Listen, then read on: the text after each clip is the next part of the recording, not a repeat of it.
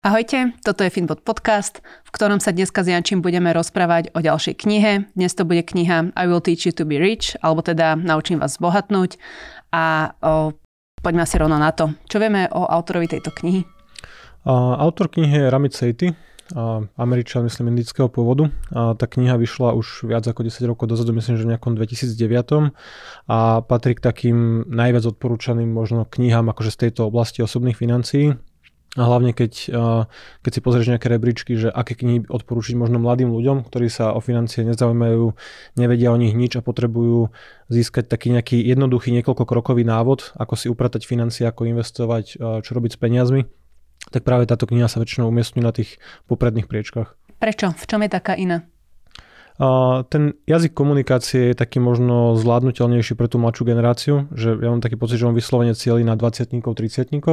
a zároveň ľudí, ktorí, akože mileniálov, ktorí aj lepšie zarábajú, že nerieši také tie základné problémy, že nie je to také direktívne ako Dave Ramsey, kedy ti povie, že musíš mať maximálne 15 ročnú hypotéku, dlh je zlý, zbav sa ho a investuje do nejakých podielových fondov, že má to tak akože ucelené, že komunikuje jednoducho, používa také príklady možno zo života mladých ľudí a snaží sa byť taký akože moderný. A aj tie, aj tie nástroje alebo tú cestu, ktorú vlastne odporúča, je taká zvládnutelná, keďže nehovorí o tom, že nemôžeš si kúpiť tú kávu a keby si investoval tie 3, 3 eur alebo 3 doláre, ktoré si kúpuješ denne latte, tak o tisíc rokov budeš mať takýto majetok, že toto akože veľa ľudí nezaujme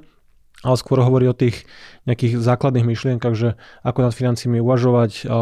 keď si nastavíš a automatizuješ tie osobné financie, šetrenie, investovanie, tak potom tie peniaze môžeš míňať bez toho, že by si mal mať nejaké akože úzkosti z toho, že si kúpiš niečo drahé, či už to je pre niekoho dovolenka, auto. Je to také do, do, prístupnejšie pre tých ľudí. Že dáva ti povolenie míňať, pokiaľ máš vyriešené tie ostatné hlavné kategórie. Áno, ja z toho názoru, že kreditné karty sú dobré a dá sa s nimi dobre pracovať. Um, samozrejme, tie slovenské pomery sú iné ako americké, pochopiteľne, tak um, uh-huh. čo si ty no, o to myslíš? Toto je taká slabá stránka, alebo že mnoho tých, uh, tej americkej literatúry, ktorá sa potom prekladá akože aj na zvyšok sveta, alebo sú to proste čítané knihy a ľudia sa to zaujímajú, tak tie kapitoly o kreditných kartách častokrát môžeme preskočiť. Uh, typicky, kebyže sa bavíme o americkom trhu, tak uh, má zmysel budovať si nejaké, nejaké kreditné skore, lebo čím máš lepší taký nejaký ako ten rating, že to je vlastne uh, FICO score, uh, ktoré vlastne hovorí o tom, uh, akú máš nejakú úverovú kapacitu, ako pravidelne splácaš uh, svoje záväzky a všetky tieto veci hľadom toho, tak v Spojených štátoch má zmysel platiť povedzme bežné výdavky kreditnou kartou a raz mesačne si ich vyplatiť, aby si neplatila tie 18, 19, 20 a viac percentné úroky, lebo ti to pomôže budovať to kreditné skore a vďaka tomu potom vieš získať výhodnejšie sadzby na hypotéke, vedia ťa uverovať pre akékoľvek iné potreby. Ale na Slovensku akože toto nejako zmysel nedáva, že jasné, keď niekto veľa cestuje, potrebuje tú kreditku kvôli rezerváciám hotela, aj keď to sa to všetko robí debetkou už dneska, mm. že ja som kreditku nikdy, nikdy nemal, ani, asi mať nebudem, tak na Slovensku to akože nie je také dôležité a u nás alebo v tomto akože priestore, pokiaľ máš dobrý príjem, dobrú bonitu, nemáš nejaké negatívne zápisy vlastne v tých úverových registroch, tak získaš tú výhodnú hypotéku podľa všetkých tých parametrov, ktoré vlastne určuje Národná banka Slovenska, vieš sa financovať jednoducho lacno, čiže tú prácu s tými kreditkami celkovo môžeme akože odstrihnúť, keď sa bavíme o tomto type literatúry. Uh-huh. Uh, dobre, a čo sa týka uh, možno rozdelenia tvojho svojho príjmu, uh, ako si spomenul uh, automatizáciu, on mal taký konkrétnejší prístup k tomu, nie? Že mal by si automaticky si nastaviť o, niekoľko percent, ktoré budeš posielať na o, nejaký dôchodok, uh-huh. potom na nejaké dlhodobé ciele Áno, to sú tam také akože dobré, celkom zdravé odporúčania, čiže tým, že vlastne aj tvorí ten obsah pre tú mladšiu generáciu, tak nehovorí o tom, že obalkujme si peniaze, vyberme si ich v hotovosti, dajme si do obálok, na jednu si napíšem jedlo, na druhú zábava, na tretiu bývanie a potom z toho platím cash, že to je skôr tá staršia generácia, ktorú oslovuje možno Dave Ramsey. Mm-hmm. A Ramit Sejtis hovorí skôr o tom, že nastavme si pravidelné šetrenie investovania a že kľudne pokojne začneme aj s nižšími čiastkami, ale začneme hneď, začneme čo najskôr, že to je určite pozitívne, že celá tá kniha sa snaží nabádať toho čitateľa, aby okamžite niečo spravil. Že to je rozdelené, že tento týždeň si vyriešime kreditky, tento týždeň si sa porozprávame o nejakom raste príjmov, o investovaní, že je tam nejaký rýchly progres a vždy sa ťa snaží donútiť, aby si niečo spravila. Čiže konkrétne ti povie, že nastav si šetrenie na ten americký povedzme druhý pilier, tie 401k plány, pokiaľ ti tam prispieva zamestnávateľ, treba to využiť minimálne do, toho, do tej úrovne toho dorovnania toho meču, ktorý získavaš vlastne od firmy pravidelne si šetrí na nejaké strednodobé alebo také krátkodobé strednodobé ciele, väčšie výdavky, nejaká dovolenka, cestovanie, auto, kúpanie hnutelností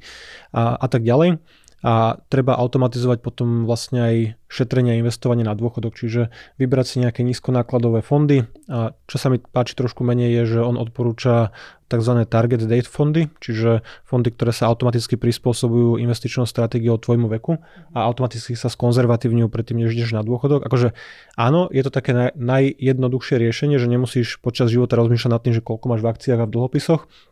ale je tam aj akože spojených s tým pomerne veľa nevýhod, že ja nevidím dôvod, prečo by som len kvôli tomu, že mám 60 rokov, mal mať, ja neviem, 60% dlhopisov, akože keď trošku zjednoduším. Čiže sú tam také zjednodušenia, ale stále, že keby sa ľudia držali tých rád v tejto knihe,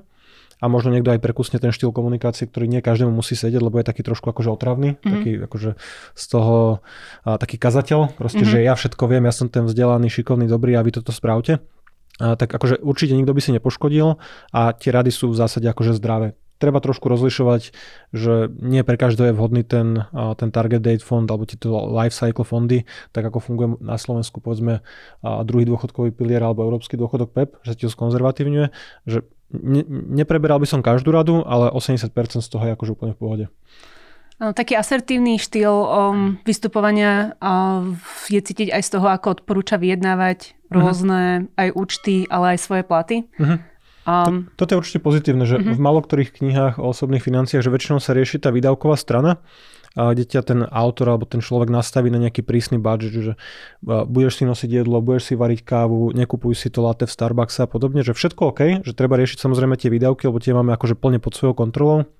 v zásade od tohto dňa sa môžem rozhodnúť, že či si idem kúpiť nejaký snack na pumpe alebo proste obmedzím nejaké zbytočné výdavky na reštaurácie, zábavu, pokiaľ si to nemôžem dovoliť, ja som napríklad v dlhoch. Ale Ramit práve hovorí aj o tej druhej stránke príjmovej, viacej ako ostatní autory, že nemá podľa neho zmysel úplne sa zameriavať na nejaké troj dolárové výdavky, keď neriešiš tie 30 tisícové otázky, čiže a, aké máš kreditné skóre, či nebývaš možno v príliš drahej veľkej nehnuteľnosti a nemáš príliš vysoké tie fixné výdavky v tom rozpočte. A, presne, že treba sa zamerať na ten príjem, že treba vyjednávať o plate a teraz nie, že, že dojdem za zamestnávateľom, že chcem viac peňazí, ale sú tam nejaké konkrétne kroky, že treba si pripraviť nejaké podklady na nejaké to polročné, ročné stretnutie, preukázať firme alebo tomu zamestnávateľovi nejakú pridanú hodnotu, čo som spravil navyše a prečo si zaslúžim vlastne ten vyšší plat. Treba držať krok s trhom práce, pozerať sa, ako sa zmenilo možno odmeňovanie na tých pozíciách, posúvať sa kariérne. Lebo práve tieto veľké položky, bývanie, mobilita, príjem, a do určitej miery možno aj nejaké akože potraviny a reštaurácie, sú práve to, čo ti spraví obrovský rozdiel v tých financiách, že to, či ušetríš 2 eurá denne, že to je pekné, jasné 2 eurá, keď investuješ na 30-40 rokov je fajn, ale pokiaľ sa ti podarí zvýšiť príjem, neviem, na Slovensku z 15 tisíc ročne, na povedzme 20 tisíc, že povedzme o 20-30% narastie tvoj príjem a celkovo nastavíš si tú trajektóriu, že tá kariéra sa vyvíja lepším smerom, rýchlejšie, zarábaš viacej, tak logicky dokážeš viacej investovať, viac odložiť a vo finále mať aj akože podstatne lepší výsledok ako nejaké vybudované bohatstvo, zabezpečenie, a tak ďalej. Hlavne tie výdavky nemôžno mm. osekávať do nekonečna, kdežto ano. ten príjem vie rásť Takže takmer výdav, výdavky majú svoje dno, že aj keď by si išla tou cestou finančnej nezávislosti FIRE, a, ktorých akože on sa stavia skôr do takého protikladu, že treba si tie peniaze užívať, treba, si, treba ten život aj žiť, lebo nie každého osloví tá predstava, že teraz budem si každý deň nosiť akože obedy do práce, aby som ušetril tých 3 eurá alebo 2,50 oproti tomu, keď si to dám to menučko v nejakej kantíne tak on vlastne týmto ľuďom práve sa snaží apelovať na to, že OK, že znižme tie výdavky, kde to je akože dôležité, potrebné, tie veľké drahé položky, presne to bývanie, že na čo bývaš v príliš veľkom drahom dome, možno stačí menší, nemôžeš rozhadzovať na každú kategóriu, ale potom samozrejme môžeš míňať na tie veci, ktoré ťa robia šťastným. Čiže pre niekoho to môže byť cestovanie, pre niekoho to môže byť pokojne aj drahé oblečenie, čo akože zastancovia finančnej nezávislosti by ti povedali, že na čo, že stačí sa chrániť pred chladom a teplom, akože pomaly, zjednodušene, že kúpovať si tie najlacnejšie a dlhotrvajúce veci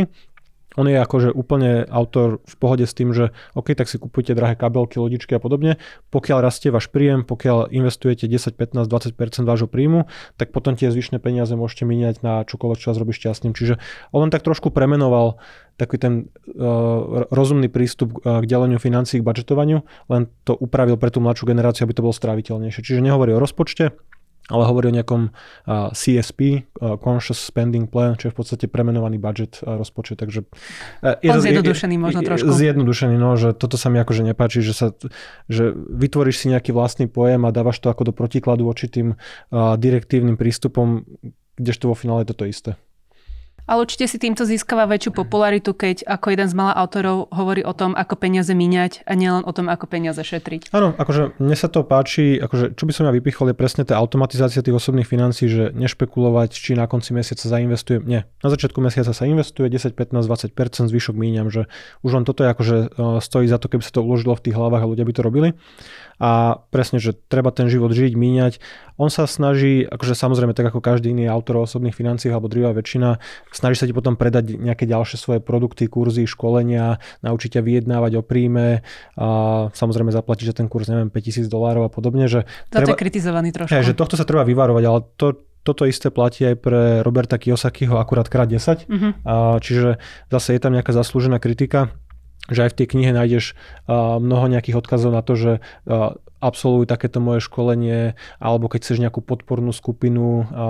proste, tak tu si zaplat 2, 3, 5 tisíc dolárov za nejaký coaching call, že ti zavolá a vedie tú skupinu, ale akože vo finále tie osobné financie nemusia byť až také komplikované, že mm-hmm. nastavíš si rozpočet, pravidelne investuješ, sleduješ si na čo míňaš a upravuješ to tak, ako sa mení životná situácia, že týmto by sme to zhrnuli do pár vied a a každý si hľada na trhu nejakú, nejakú vlastne taký ten níž, že aby oslovil tých, ktorých ešte neoslovil, lebo je to ako samozrejme veľmi výnosné a úspešné. A on sa práve zameral na tých 20 30 ktorí nechcú počúvať o tom, že si nemôžu kúpiť nový iPhone, nové tenisky alebo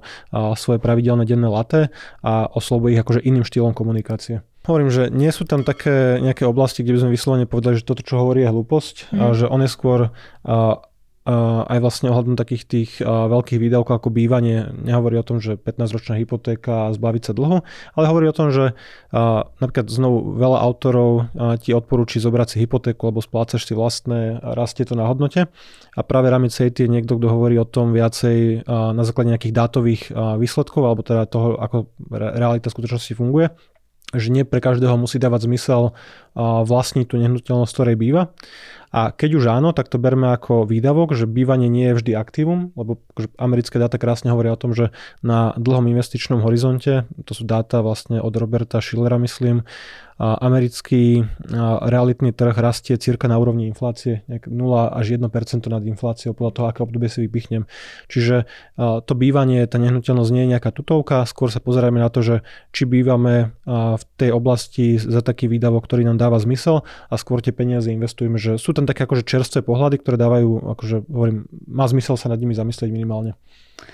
Ja som si všimla, že to je jedna z kníh, ktorú najčastejšie ľuďom odporúčaš.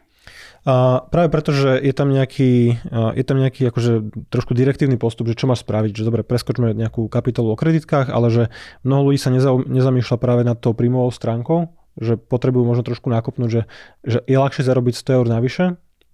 zase s na osobnú situáciu to nemusí platiť úplne plošne, ako ušetriť tých 100 eur, pokiaľ už máš nastavené šetrenie na maxime, že keď zarábaš priemernú mzdu, tak ja by som radšej 100 eur venoval, že by som si kúpil 6 alebo 10 kníh, ktoré ma možno posunúť niekde ďalej, naučím sa niečo z tej svojej oblasti a toto je, čo sa dosť akože uh, ignoruje, že väčšinou vidíš skôr len také, že uh, nemeň si, nekúp, nechoď von, nechoď na dovolenku a splácaj dlhy, kdežto veľmi dôležitá je tá príjmová stránka. Čiže ja by som ju odporúčil ale hovorím, že treba to vždy nebrať jednak jednej, že vidím, prečítam, aplikujem to dokonale, treba sa nad tým zamyslieť a nejako to akože začleniť do toho svojho akože života, do tej svojej reality.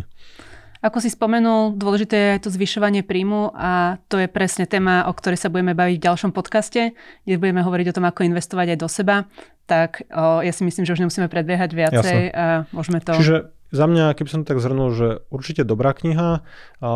žiaľ, akože nie je dostupná v slovenčine, v češtine, čiže nie je preložená, čiže keď chcete, treba si, treba si kúpiť akože v angličtine, alebo ako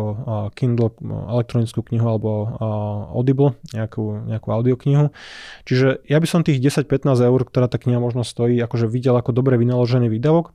a tým, že je aj tak ľahko písané, tak ju prečítaš reálne za 2 za 3 dní. Pokiaľ sa do toho akože si to každý deň prečítaš proste nejakú hodinku, že nie, nie je to nejaká akademická učebnica a tie, tie rady sú akože v zásade OK. Super. Tak to asi môžeme ukončiť a v ďalšom podcaste teda sa budeme baviť o tých príjmoch. Tak, majte sa pekne a ak máte iný názor na kreditky, radi ich využívate alebo na akúkoľvek inú tému, budeme radi, keď sa o, o to podelíte v komentároch pod videom. Dovidenia, do Ahojte, majte sa.